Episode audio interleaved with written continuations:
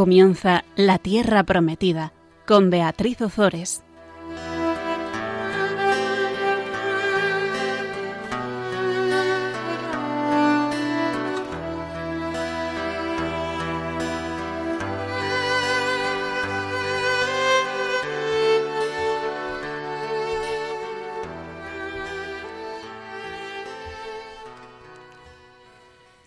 Buenas tardes, queridos oyentes de Radio María. Aquí estamos un miércoles más en el programa La Tierra Prometida. Tenemos a Fabián Melendi con nosotros. Buenas tardes, Fabián. Buenas tardes, Bea. Y yo soy Beatriz Ozores. Vamos a comenzar, em, bueno, vamos a comenzar como siempre, rezando. Rey celestial, consolador, Espíritu, de, la, verdad, que, estás siempre en todas partes y lo llenas todo tesoro de todo bien y fuente de vida. Ven y haz de nosotros tu morada. Purifícanos de toda mancha y salva nuestras almas. Tú que eres bueno. Pues bien, vamos a por un programa más de este segundo libro de los reyes en, el que tratamos los reyes del norte, del sur. Habíamos hablado de la muerte de Eliseo. Tras su muerte, la historia, em, la historia del segundo libro de los reyes continúa ocupándose paralelamente, ahora ya paralelamente, de los reyes de Israel y de Judá. Em, no, ya, ya, no nos dan eh, noticias sobre la actividad y el mensaje de los profetas, excepto una breve mención de Jonás em, que, vamos, que vamos a ver en este, en este programa. Pero mm, es probable que la omisión de algunos profetas, como por ejemplo Amos y Oseas que vivieron en este tiempo en el reino del norte se deba a que eh, su vida y sus oráculos se transmitían ya en, en, en, otras obras o a que la actividad de estos profetas no estaba en los anales de los reyes que sirven de fuente en el segundo libro de los, de los reyes. Bueno, pues esta historia paralela de los dos reinos va a continuar hasta la caída de Samaria en el año 722, caída que da pie a una reflexión sobre los hechos a la luz de la alianza con Dios. Em, en, este programa vamos a hablar de Amasías y Azarías en Judá y de el fin de la dinastía de Jehú en Israel con Jeroboán II y Zacarías. Pues bien, con Jeroboán II y Zacarías, reyes de, de Israel, descendientes de Jehú, se cumple la promesa que el Señor hizo a este rey. ¿Cuál era la promesa que había hecho el Señor a Jehú? Que su casa duraría cuatro generaciones más, por lo cual eh, termina ya eh, la dinastía de Jehú.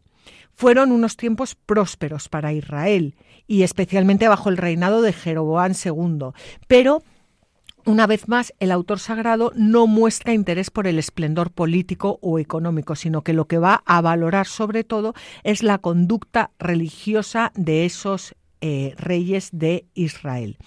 quiere resaltar que ese resurgir se debía a la paciencia del Señor que todavía no había decidido borrar a Israel de la faz de la tierra. Eh, los reyes de Judá, entre tanto, aunque son inferiores en fuerzas, en fuerza, em, derrotados por el rey de Israel o castigados por Dios con la enfermedad, representan en aquel tiempo, según el autor sagrado, la esperanza de futuro por ser los descendientes de David. No sé si tú quieres añadir algo, Fabián. Bueno, pues vamos allá. Y entonces comenzamos con el reinado de Amasías en Judá. Vamos a leer los versículos 1 al 6 del capítulo 14 del segundo libro de los Reyes. El segundo año de Joás, hijo de Joacaz, rey de Israel, comenzó a reinar Amasías, hijo de Joás, rey de Judá. Tenía 25 años cuando comenzó a reinar y reinó 29 años en Jerusalén. Su madre se llamaba Jehoahadán y era de Jerusalén. Hizo lo correcto a los ojos del Señor, aunque no como su padre David. Se comportó en todo lo mismo que su padre Joás. No destruyó los lugares altos, y el pueblo siguió ofreciendo sacrificios y quemando incienso en ellos. Cuando afianzó su reinado, mató a aquellos de sus siervos que habían dado muerte a su padre el rey. Pero no hizo morir a los hijos de los asesinos, según lo que está escrito en el libro de la ley de Moisés, lo que mandó el Señor diciendo, no morirán los padres a causa de los hijos, ni morirán los hijos a causa de sus padres, sino que cada uno morirá por su pecado.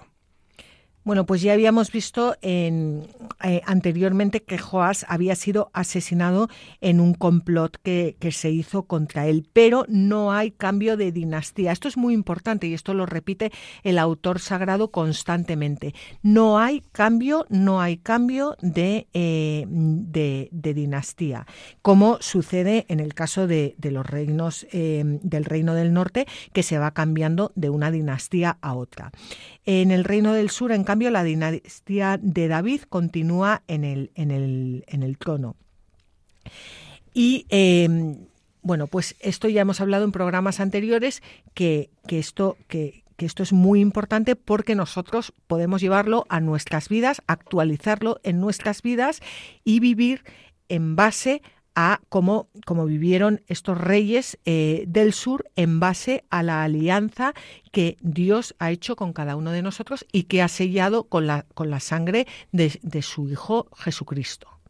Si fuéramos conscientes del poder que tiene el bautismo en nuestras, el sacramento del bautismo en nuestras vidas, bueno, y todos los sacramentos, claro, pero eh, pues también viviríamos eh, de otra forma, porque, porque sabemos que la alianza de Dios está por encima de todo, que los méritos de nuestro Señor Jesucristo eh, están por encima de, de, todo y que nosotros, eh, aferrándonos a esa alianza y a los méritos de nuestro Señor, pues tenemos el cielo asegurado.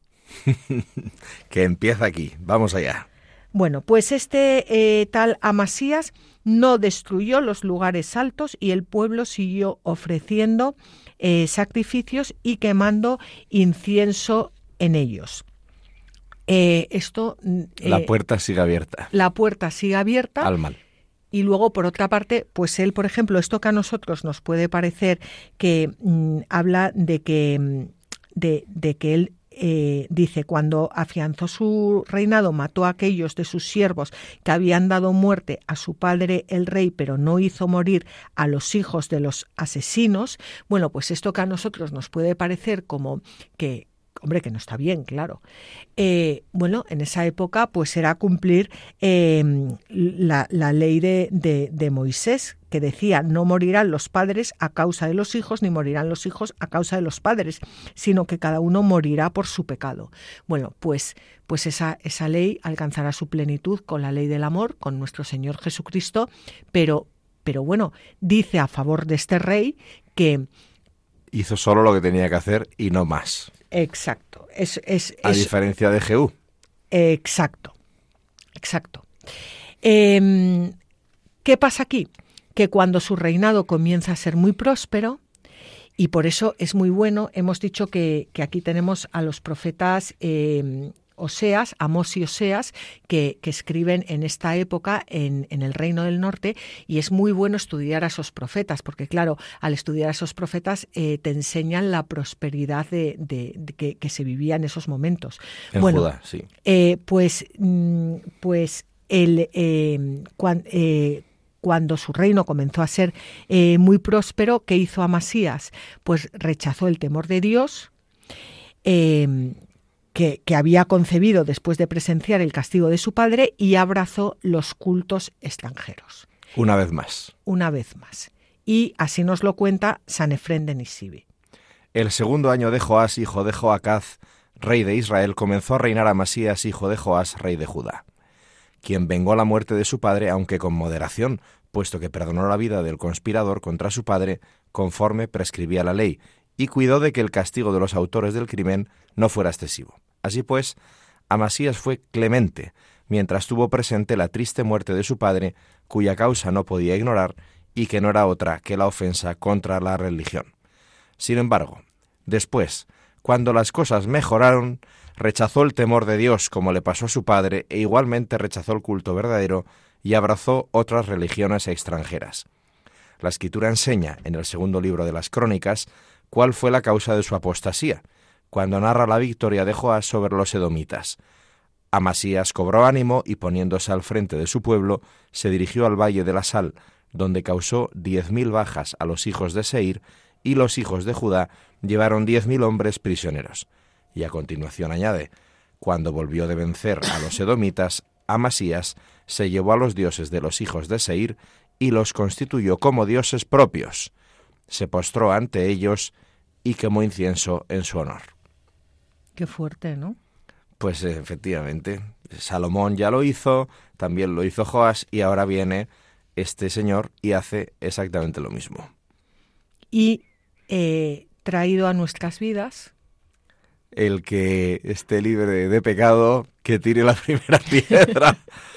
El que esté de pie, cuidado no se caiga, que dice San Pablo, ¿no? O torres más altas han caído, que dice el dicho popular. Yo me estaba acordando eh, mientras leías esto, bueno, acordando no, estaba pensando, por ejemplo, cuando tenemos una desgracia, pues que se pone enfermo algún miembro de nuestra familia em, que, y empezamos a rezar, a rezar, a rezar, a rezar, y luego de repente se cura o no se cura, pero se acaba la historia y ya se nos ha olvidado. Por ejemplo, y ya seguimos con, con nuestras. Sí, sí. Pero, pero bueno, eh, vamos a ver, eh, vamos Pero, a... Perdona, sí. o sea, el tema es que de repente estás donde nunca pensaste llegar. O sea, ahí está el tema, ¿no? Si el proceso es siempre igual, ¿cómo voy yo a llegar a semejante punto? Y dices, claro, tú no ibas a llegar directamente a semejante estado de deterioro de la relación con Dios, pero es que en su momento te sentiste ya seguro y que dominabas la situación. Entonces, bueno, hombre, ¿por qué hoy voy a, ya lo hago mañana, o ya lo dejo de hacer mañana. Y bueno, pues tampoco es para tanto, ¿no? Y entonces, bueno, sí, se me ha pasado, pero, y al final, cuando te quieres dar cuenta, has perdido completamente la sensibilidad espiritual, estás en babia, y cuando te quieres despertar, pues ya, ya has perdido músculo. Estás flojo y dices, ups, ¿y ahora? Pues claro, tú nunca llegas, nunca pensaste llegar a tal deterioro pero es que has abandonado la relación hace mucho tiempo con pequeñas cosas, ¿no? Y eso que nos pasa entre los seres humanos, pues como Dios es personal y se relaciona con nosotros de corazón a corazón, pues también nos pasa. Entonces es importantísimo la, el día a día. Efectivamente. Es, eso es. Bueno, yo el, eh, sí que el, eh, mi marido ayuda los sábados, ayuda en un, bueno, pues en un sitio donde, donde va, van personas pues que no, no tienen hogar y va allí y, bueno, ya se, hace grandes amigos, habla con ellos, les, bueno, lo que sea, ¿no? Les. Y, y, él siempre me lo dice, me dice, es que aquí podríamos estar cualquiera de nosotros. O sea, nos pensamos siempre que, que van personas pues que, que, que, viven, que la gente vive en la calle desde que nació y, y hay personas ahí que lo han tenido todo, pero todo, o sea, todo, todo y económicamente hablando y espiritualmente em, y, familiarmente. Y, familiarmente y acabas ahí, o sea, solo en la calle, sin nadie. Em, y, nos puede pasar a todos y siempre crees que les pasa a los demás. Y te vas dejando pues en una relación familiar pues empiezas a hacer cosas que no debes pues el tal el no sé qué llegas a tal em, o bueno lo que sea y de repente de un día para otro te encuentras en la calle o donde nunca pensaste que ibas a estar. Efectivamente bueno, pues esto es lo que, lo que, le ha nos pasa a todos, bueno, nos puede pasar a todos y lo que le ocurrió a Masías. Y vamos a continuar con los versículos 7 al 10. Derrotó a Edom, que contaba con diez mil hombres, en el valle de la Sal, y tomó Petra por las armas, poniéndole el nombre de Yocteel, hasta el día de hoy. Entonces Amasías envió mensajeros a Joás, hijo de Joacaz, hijo de Jehú, rey de Israel, diciéndole, Ven y nos veremos las caras. Joás, rey de Israel, mandó decir a Masías, rey de Judá, el cardo del Líbano mandó decir al cedro del Líbano, dame tu hija para esposa de mi hijo. Pero pasaron las bestias salvajes y pisotearon al cardo. Has derrotado a Edom, y se ha engreído tu corazón. Guárdate tu gloria y quédate en casa. ¿Por qué tienes que provocar un desastre y perecer tú y Judá contigo? Bueno, pues lo que le ocurre eh, a Masías es que envía mensajeros al, al rey, de, al rey de Israel, a Joás, que reina en esos momentos en Israel, y le dice, ven y nos veremos las caras. El rey de Israel, em, en principio, no quiere entrar en, en, lucha. no quiere para nada. No, no, es un despropósito. Y además, bueno, pues en función de que en el fondo, en el fondo, ellos sí tenían la idea de que Israel y Judá eran dos reinos, pero que venían de David los dos, etcétera, pues le está tendiendo, dando una segunda opción. O sea, chico, que no tienes nada que hacer. O sea que, y poner un ejemplo, ¿no? El cardo del Líbano le manda decir al cedro del Líbano. Claro, el cedro es el pedazo árbol que tiene ramas, vamos, y entonces es impresionante, y el cardo es una triste hierbita, ¿no? Entonces le dice, dame tu hija para esposa de mi hijo, o sea, chaval, que no has medido, o sea, que te saco diez cabezas, ¿a dónde vas, no? Y dice, no, quédate en tu casa y, y tranquilo, porque si entramos en guerra, o sea, es que te voy a machacar. ¿Qué es lo que va a hacer? Claro, pero él no quiere. No quiere. El que es un insensato es Amasías, el rey de Judá. Porque sea, por lo que comentábamos Se antes, que se, ha venido arriba. Mm. Mira, eh, nos lo explica muy bien Isodab de Merv. Vamos a leerle. El cardo es una planta y una hierba pequeña, pero no el cardo que nosotros comemos. Por eso no se diría nunca, jamás el cardo fue enviado a decir al cedro, dame a tu hija como esposa de mi hijo, pues sería una afrenta y sería ridículo, puesto que el cardo es mucho más pequeño que el cedro. Lo mismo sucedería contigo, Amasías, que no te diferencias del cardo en comparación con mis fuerzas. Mediante el cedro y las bestias, Josías se designa a sí mismo. Bueno, pues el, el- el rey de Israel, que ya hemos estado viendo en, en todos, en todos estos programas anteriores, que era mm, eh, más fuerte, que el reino era mucho más fuerte, le, le avisa y el otro, que como decíamos, Amasías, se ha venido arriba, que quiere reconquistar las diez tribus que, que- que había perdido eh, años antes Roboán. Sí. Como ahora vengo yo y ahora voy a montar aquí otra vez el, el reino que teníamos, que teníamos antes y, o sea, mm, es, es que están tan, tan, tan de, de- actualidad que, que es, pues el, el- rey de, de Israel le avisa y le dice, Amasías, ten cuidado que, que no tienes nada que hacer. Y vamos a ver lo que hace Amasías. Pero Amasías no le escuchó. Entonces subió Joás, rey de Israel, y se enfrentaron, él y Amasías, rey de Judá, en Bethsemes, ciudad de Judá. Judá fue derrotado por Israel y volvieron cada uno a su tienda. Pero Joás, rey de Israel, hizo prisionero en Bethsemes a Amasías, rey de Judá, hijo de Joás, hijo de Ococías. Lo llevó a Jerusalén y derribó la muralla de Jerusalén desde la puerta de Efraín hasta la puerta del ángulo, cuatrocientos codos. Se llevó todo el oro y la plata, todos los objetos que había tanto en el templo del Señor como en los tesoros del palacio real, y también rehenes. Luego volvió a Samaria. Bueno, eh, mientras estabas leyendo esto, Fabián, y habíamos hablado en otros programas del templo que también representa el templo que somos nosotros, que somos eh, eh, templo y sagrario de la Santísima Trinidad. Cuando, cuando nos crecemos, cuando pensamos que podemos hacer las cosas por nosotros mismos, cuando se nos da un aviso y no escuchamos, cuando bueno, pues nos ensorbebecemos, eh, lo que estamos poniendo en peligro es lo que puso en peligro a Masías que fue el templo de, de, de Jerusalén. Amasías es derrotado, Judá es, re, es derrotado por Israel. Y, y, el rey de Israel se lleva todo el oro y la plata, todos los objetos que había tanto en el templo del Señor como en los tesoros del palacio real. Bueno, él, cuando nosotros eh, nos exponemos al mal y no medimos nuestras fuerzas y no confiamos en el Señor y creemos que podemos hacerlo, estamos exponiendo nuestro templo. Totalmente que es muy importante. Que es a lo que hemos venido aquí, a dar gloria a Dios en nosotros mismos, que es nuestro templo. Y el enemigo acaba robándonos todo el oro y toda la plata y todos los objetos y todo lo que tenemos en nuestro corazón. Y ya no le damos culto a Dios vivo, claro. Es que, y nos Esta creemos... Es nuestra vida. Claro, nos creemos que nuestros actos no tienen consecuencias, ¿no? Cuando te, hay personas que te dicen, yo eh, soy dueña de mi cuerpo y hago con mi cuerpo lo que me da la gana. Eh, bueno, mmm, nuestro cuerpo es un templo. Nuestro cuerpo es un templo donde adoramos y, y alabamos y bendecimos a Dios. Y, y, y, si no hacemos eso, estaremos adorando y alabando y bendiciendo al otro. Sí, pero cuando hacemos eso, estamos comportándonos como huérfanos, porque no somos conscientes, no vemos, estamos cegados, que somos hijos de Dios y que al ser hijos de Dios habita, nos habita y estamos llamados a habitar en la Trinidad, como decías tú. Entonces, perdemos constantemente el norte. O sea, no nos no vivimos siendo quienes somos.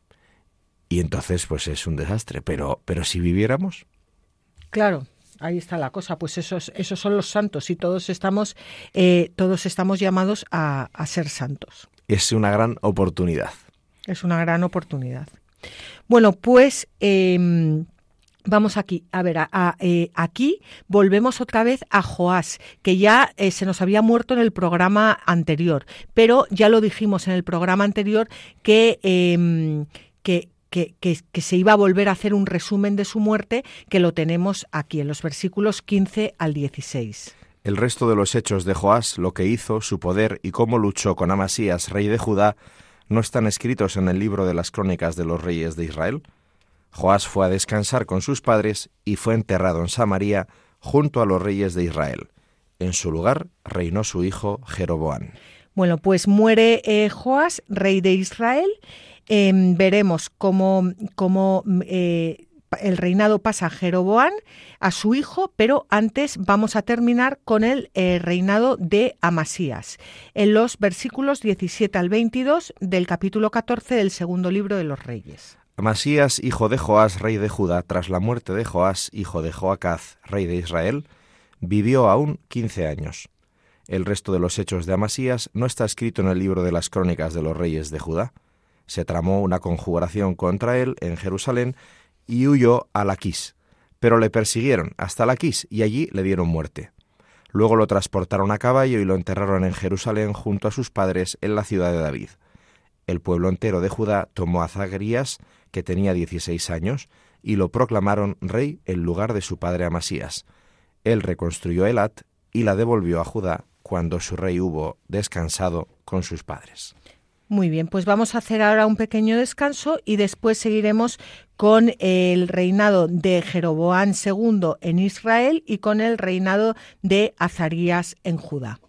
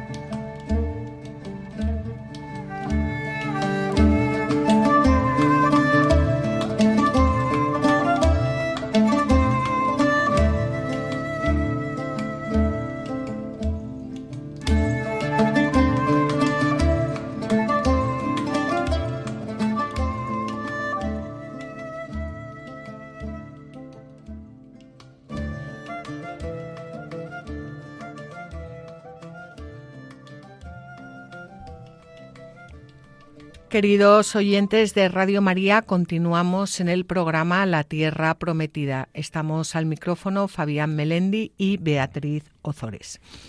Estábamos hablando de los reyes de Judá y de los reyes de Israel. Habíamos, en la primera parte del programa, habíamos hablado del reinado de Amasías en Judá y cómo se enfrenta a Joás, rey de Israel.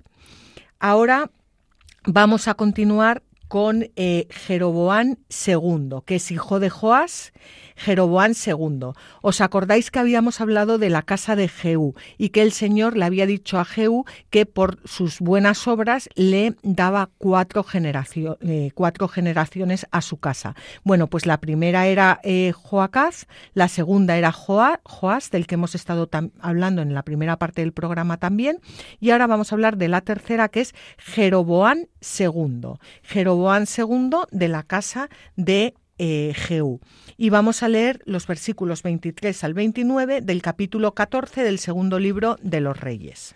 El año 15 de Amasías, hijo de Joás, rey de Judá, comenzó a reinar en Samaria Jeroboam, hijo de Joás, rey de Israel, y reinó cuarenta y un años.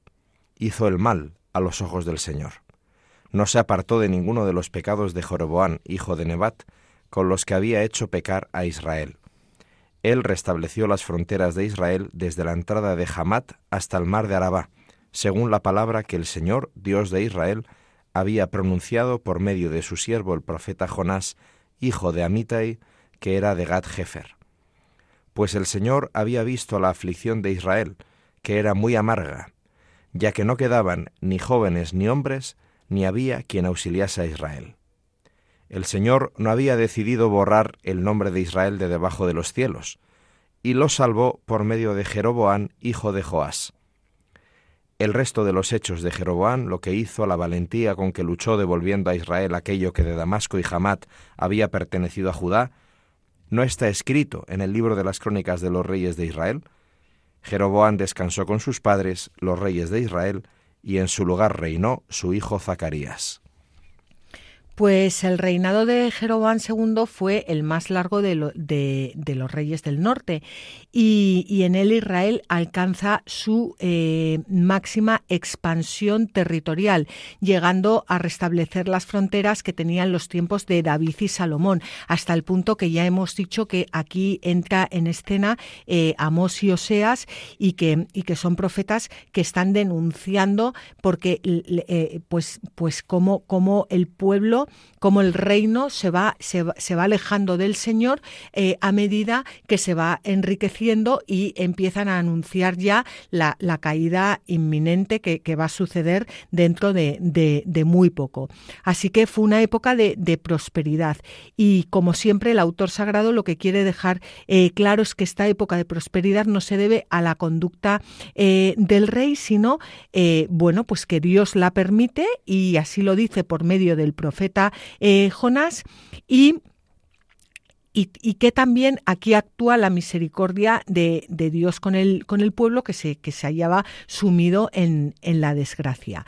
Este reinado de, de Joroboán es importante verlo mm, de esta forma, o sea que, que es un periodo en el que, en el que Dios todavía le, está dando la, oportunidad al, reino del norte de, convertirse y, de salvarse, porque va a llegar un momento en el que ya no va, no va a haber eh, remedio. Y por eso es muy importante leer aquí, estudiar a los profetas Amós y, Oseas, porque ellos van a ejercer eh, su ministerio en tiempos de Jeroboán eh, II y van a denunciar eh, pues, pues cómo mm, se da una religiosidad muy formalista y se, y, se falta gravemente a la, a la justicia. Y esto, bueno, es importante. Y luego la, reflexión religiosa que, que, hace el autor sagrado del reinado de, de, de Jeroboán, pues volvemos a lo mismo. Es que es un tiempo en el que Dios ejerce su paciencia y su misericordia y da una oportunidad eh, para la conversión. Y por eso es importante que leamos todo esto a la luz eh, de, nuestras vidas. Y dice San Máximo eh, Confesor, dice, quienes anunciaron la verdad y fueron ministros de la gracia divina, cuantos desde el comienzo hasta nosotros trataron de explicar en sus respectivos tiempos la voluntad de Dios hacia nosotros, dicen que nada hay tan querido ni tan estimado de Dios como el que los hombres, con una verdadera penitencia, se conviertan a Él. ¿Y esto qué significa? Que sean quienes han sido llamados a ser. ¿Qué es convertirse a Dios? Convertirse a Dios es ser quien has sido desde la eternidad pensado para ser. Que te conozcas en tu autenticidad y te abras a la verdad de tu vida, que es nada más y nada menos que quien te ha creado y quien te salva. O sea, eso es convertirse. O sea, no es que te hagan la puñeta, es que de repente empieces a caminar en la verdad de tu vida. Y eso es maravilloso. Y eso es lo que Dios quiere que hagas. O sea, Dios quiere tu bien.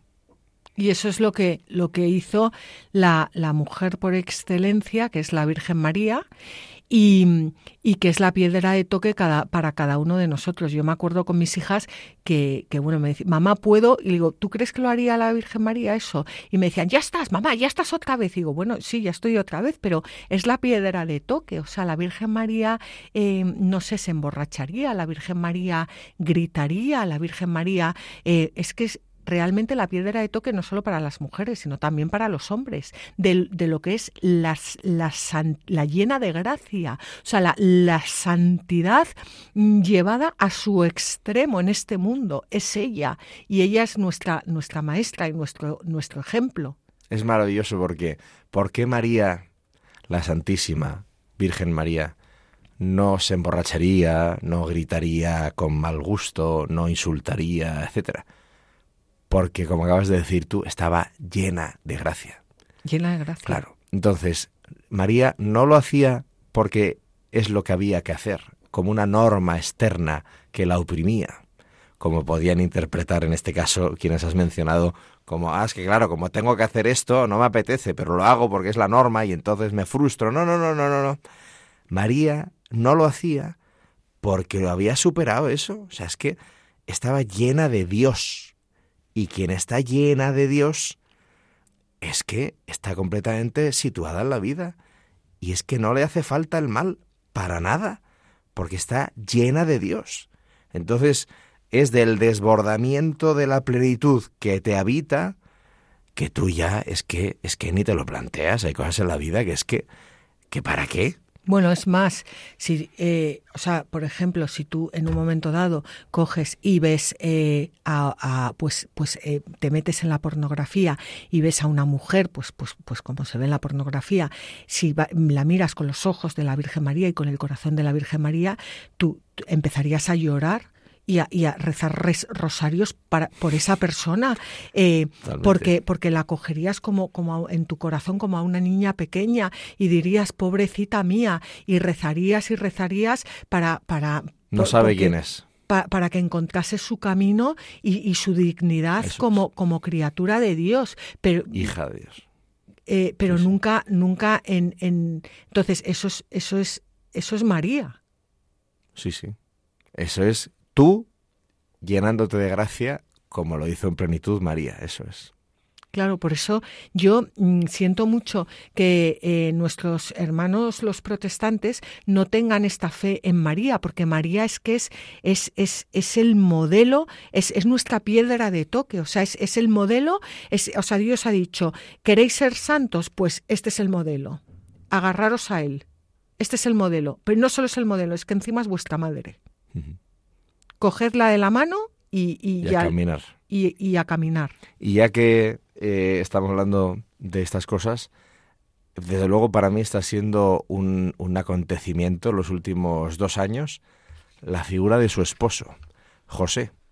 José el silencioso, José el servicial, José el que escucha lo que Dios le tiene que decir y lo lleva a término. Y José el humilde, el que en realidad pues poco se le menciona y poco se le da, ¿no? Pero fue fundamental en la historia de la salvación. Entonces, yo creo que es importantísimo, ¿no? Que los varones concretamente, todos los cristianos, pero los varones concretamente, mm, podamos eh, tener ahí una referencia de cómo ser varón, justo, es decir, santo, ¿no? Mm, nos puede ayudar mucho. Desde luego. Desde luego. Bueno, pues em, del profeta Jonás eh, que hemos mencionado en el versículo 25, el autor del segundo libro de los Reyes no nos dice eh, nada, nada más, pero más tarde, después, eh, tras la vuelta del destierro, este profeta va a ser tomado como protagonista de una historia profética ejemplar en el libro que lleva su nombre. Y Jeroboam honra al profeta Jonás en el curso de su reino y restaura el poder de Israel en Samaria. Vamos a leer un comentario de San Efrén de Nisibi. El año 15 de Amasías, hijo de Joás, rey de Judá, comenzó a reinar en Samaria Jeroboam, hijo de Joás, rey de Israel, y reinó 41 años. Él restableció las fronteras de Israel desde la entrada de Hamat hasta el mar de Araba, según la palabra que el Señor Dios de Israel había pronunciado por medio de su siervo el profeta Jonás, hijo de Amitai. Este es el mismo Jonás que predicó la penitencia en Nínive. Este mar que se menciona, el mar de Araba, es el mismo que en otro lugar de la escritura se llama mar de la sal, situado en la frontera de Canaán, del cual en la frontera norteña estaba situada la ciudad de Hamat, junto al monte Líbano. Jeroboam honró al padre Jonás, como su padre Eliseo, y continuó su trabajo, de manera que, animado por sus predicciones y consejos, pudo reconquistar las ciudades ocupadas por los sirios. Bueno, pues esto último que hemos leído, como Jeroboam honra al profeta eh, Jonás, como su padre a Eliseo, eh, también da, dice mucho eh, a favor de Jeroboam. De Jeroboam. Pues hemos hablado ya del reinado de em, del reinado de Amasías en Judá, hemos hablado del reinado de Jeroboam II en Israel y ahora nos vamos al reinado de Azarías, hijo de Amasías en Judá. Y vamos a leer los versículos 1 al 7 del eh, capítulo 15 del segundo libro de los Reyes. El año 27 de Jeroboam, rey de Israel, comenzó a reinar Azarías, hijo de Amasías, rey de Judá. Tenía 16 años cuando comenzó a reinar y reinó 52 en Jerusalén. Su madre se llamaba Yecolías y era de Jerusalén. Hizo lo recto a los hijos del Señor, tal como lo había hecho en todo su padre Amasías. Solamente que no desaparecieron los lugares altos, y el pueblo continuó ofreciendo sacrificios y quemando incienso en esos lugares altos. Pero el Señor hirió al rey, que tuvo lepra, hasta el día de su muerte, y habitó en una casa retirada. Jotam, hijo del rey, estaba en el palacio y juzgaba al pueblo llano. El resto de los hechos de Azarías y todo lo que hizo no está escrito en el libro de las crónicas de los reyes de Judá. Azarías descansó con sus padres y lo enterraron junto a ellos en la ciudad de David.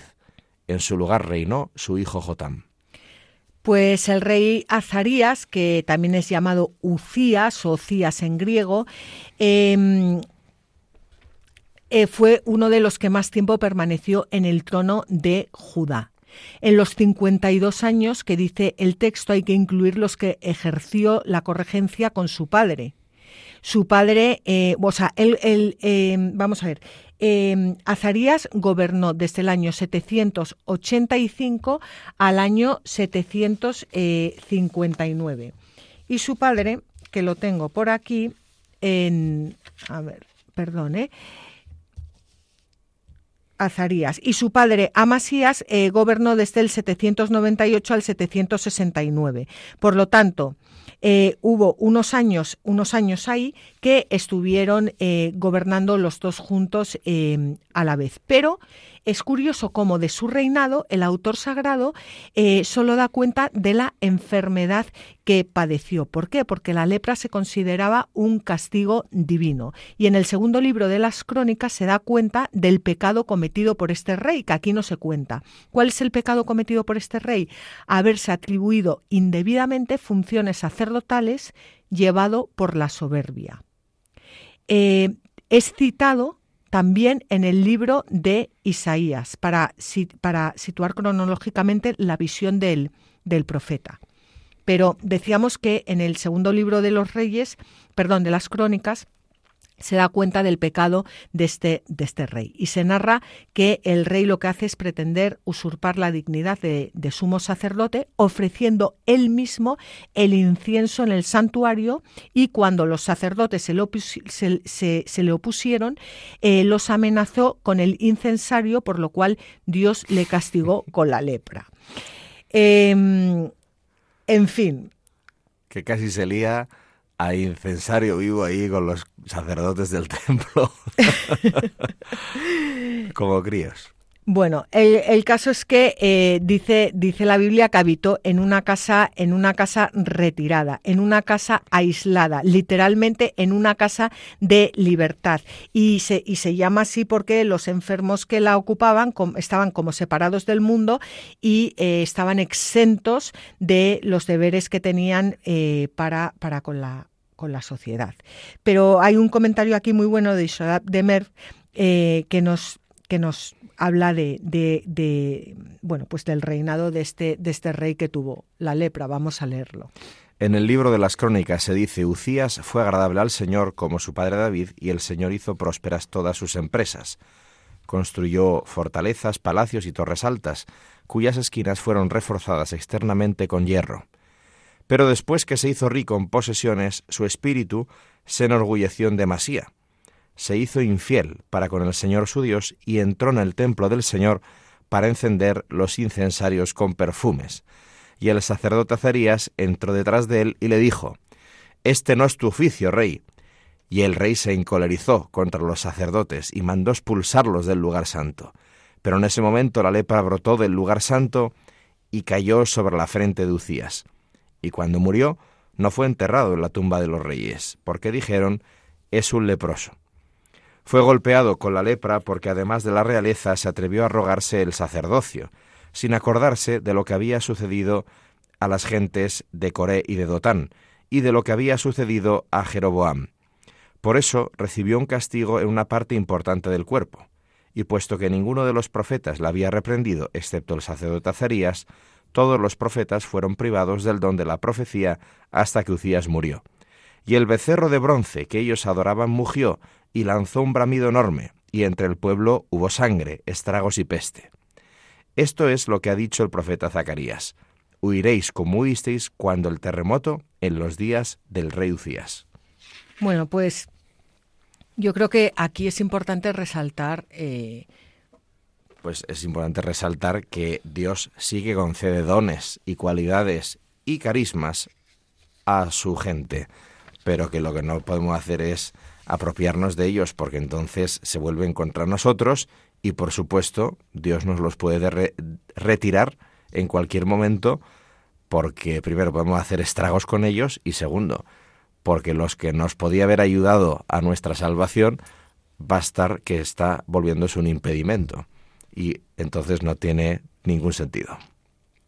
Bueno, y luego también una cosa que a mí me da mucho que pensar es que en, o sea, ya en el Antiguo Testamento ejercer la función del sacerdote, si tú no eras sacerdote, está eh, grave, es un gravísimo delito.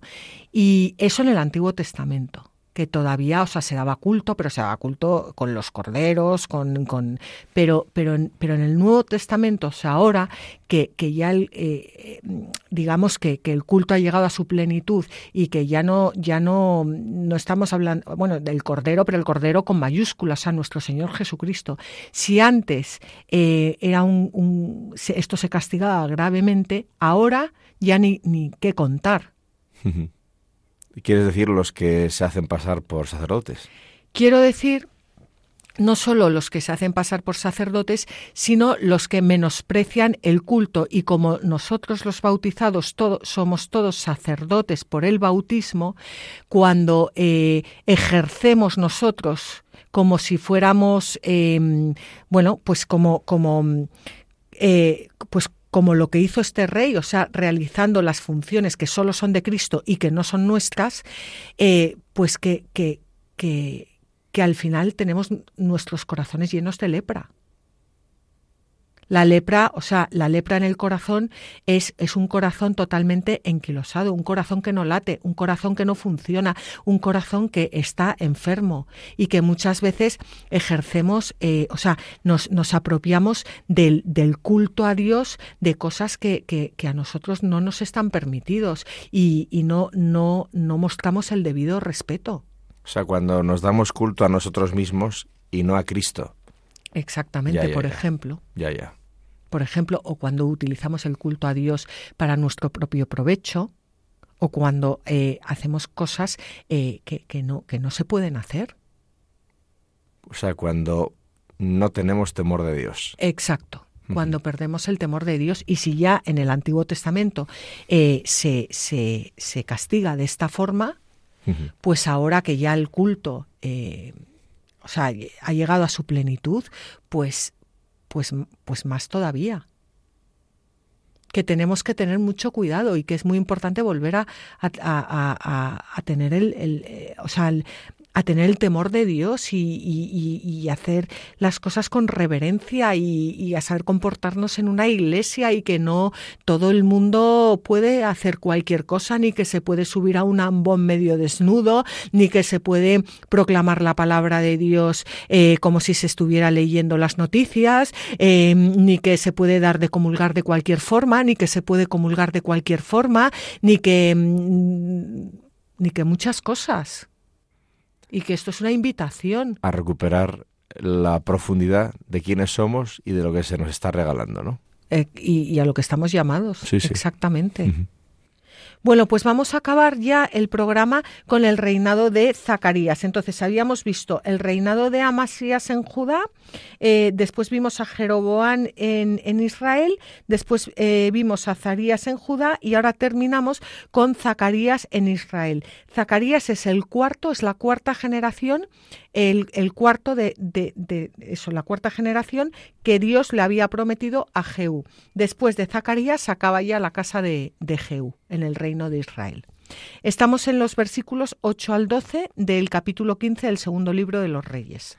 El año 38 de Azarías, rey de Judá, comenzó a reinar sobre Israel en Samaria Zacarías, hijo de Jeroboam, y reinó seis meses.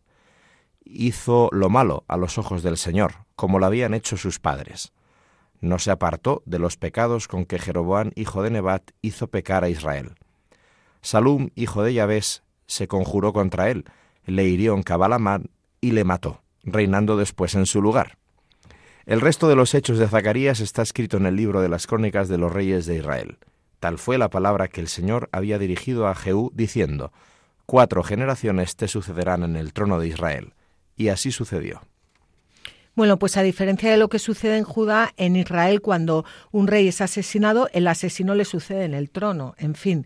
Eh, pero bueno, como ya hemos dicho a lo largo de todos estos programas, la continuidad dinástica no se da en el reino eh, del norte. Ahora terminamos ya con la dinastía eh, de, de Jehú y, y aquí se, se acabó la, la, la promesa del Señor y estamos ya muy cercanos a la destrucción total del reino del, Del norte. reino del norte. Así que aquí acabamos este programa. Muchísimas gracias a todos nuestros oyentes. El próximo programa será dentro de 15 días. Sabéis que podéis volver a escuchar este programa en eh, la página web latierraprometida.es o llamando a Radio María al teléfono 91 822 8010 eh, incluso en, la misma, en el mismo podcast de Radio María, en la página web www.radiomaria.es.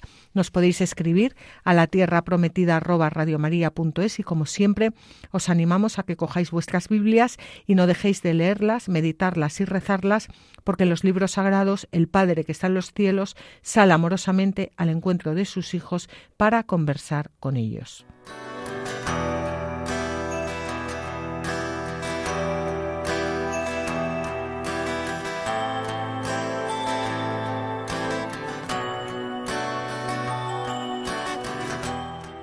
Así concluye La Tierra Prometida con Beatriz Ozores.